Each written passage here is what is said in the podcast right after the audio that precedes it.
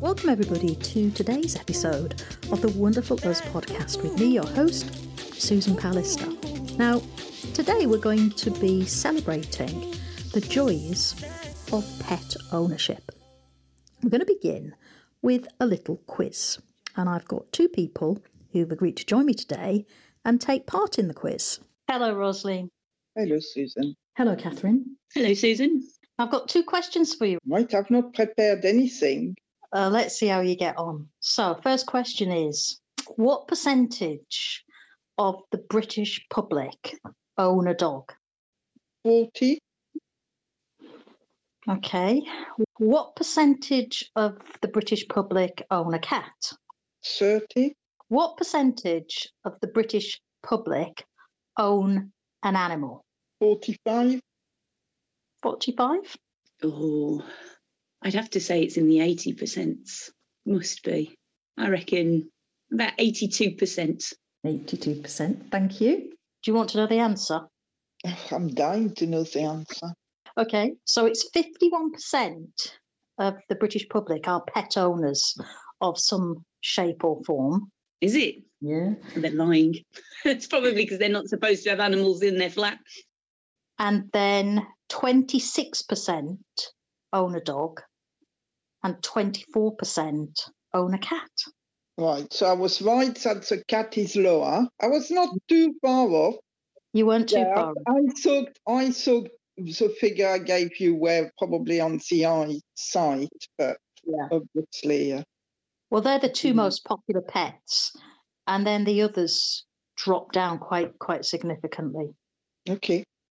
So, Catherine will be joining me a little bit later on in the programme, but what I wanted to do now was to just give this a historical context. So, when did pet ownership really take off in the United Kingdom? I'm going to start in the Victorian period because there is evidence that there are children's books, advice books that began to encourage young children to keep small animals, mainly rabbits, guinea pigs, and birds. And the idea was to cultivate a sense of commitment, to create caring values and give them practical skills. And there was an emphasis, particularly on boys, and they were expected to learn kindness from bringing up and looking after these animals. Now, while the Victorians celebrated the keeping of pets, looking after pets, there was less consciousness of the harm that might actually be caused to animals if you remove them from their natural habitats. And we do know that mice, rabbits, squirrels, hedgehogs, and all kinds of British birds regularly featured in these advice manuals. And I have some information here about hedgehogs. They were frequently captured and sold in London markets.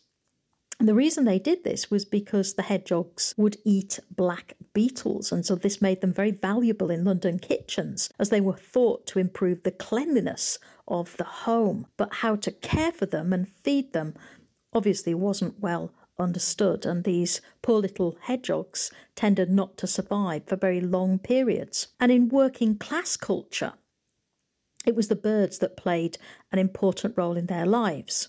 But removing them was quite contentious, and in the 1870s, legislation was actually passed to limit when these birds, these wild birds, could actually be captured. However, markets trading in wild birds continued to operate well into the 20th century. We're going to move on to the early 20th century, and that altered the way people kept domesticated pets. The building of new suburban houses with larger gardens in the interwar period created a new, more spacious environment for animals, and an increasing urban population was encouraged to take in pets. And this is where we see the growth of pedigree cats living exclusively indoors. So, in terms of our much loved pets, the evidence shows that interacting with animals can have a range of benefits to our mental and physical health. Studies have shown that, for example, owning animals may encourage us to take more physical activity, and this is especially true for dog and horse owners. Research has also suggested that pets may be beneficial for our mental health and well being due to the attachment to or the companionship provided by our pets. However, on the other end of the spectrum, research indicates that pets sometimes can exacerbate mental health symptoms for some people. Increased guilt, excessive worry have been shown, especially for those people who display a strong attachment to their pets. Now, this episode of the Wonderful Us podcast is actually dedicated to the very first cats that I ever owned, and they were my Pixie Bob cats, Ellie and Sasha amazing little cats, and they just made, I suppose, my life bearable. Moving to the West Midlands, not knowing anyone, a new job, new life, really, and sometimes feeling that I didn't fit in.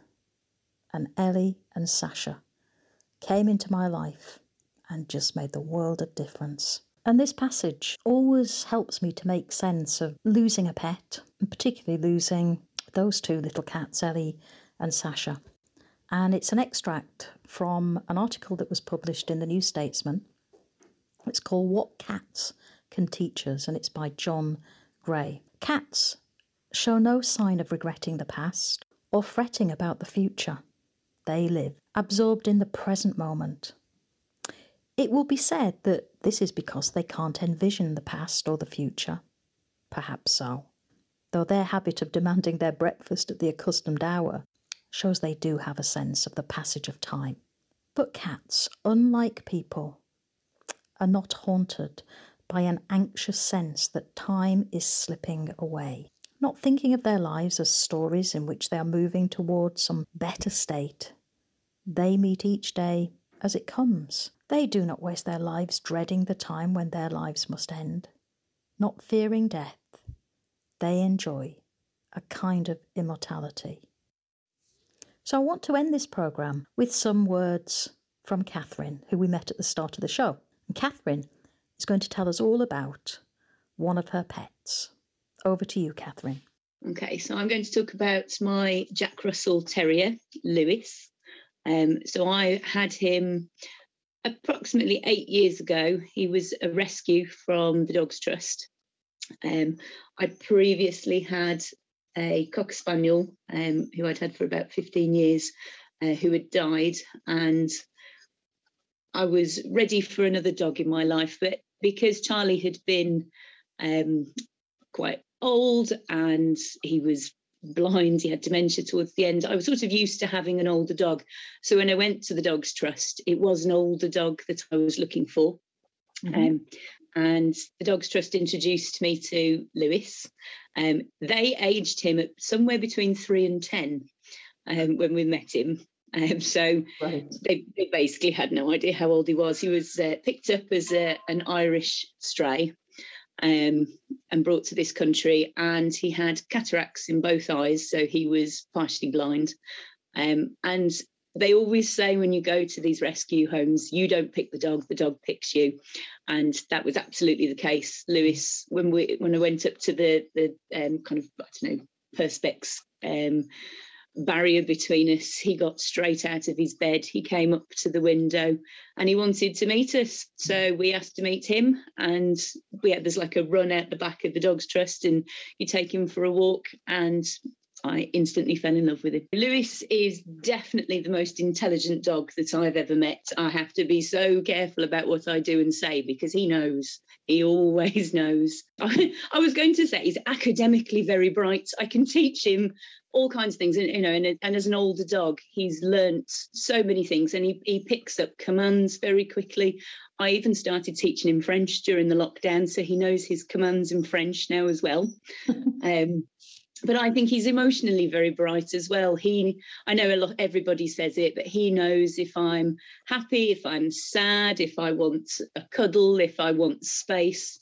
He knows he's. We are a, a proper pack together. And what's the naughtiest thing he's ever done? Um, he he stole a bag of rawhide bones from a pet shop and ran out the front on his extendable lead and just started tearing them to pieces. And I ended up having to buy them. oh my goodness me.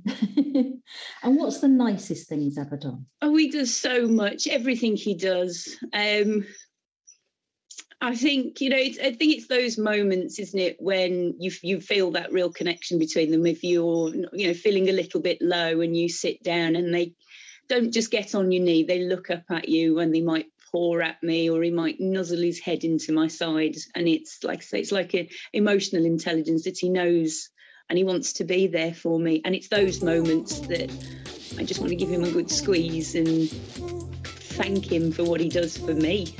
Oh, that's lovely. Thanks, Catherine. You have been listening to the Wonderful Us podcast, where everything is interesting and everything is good.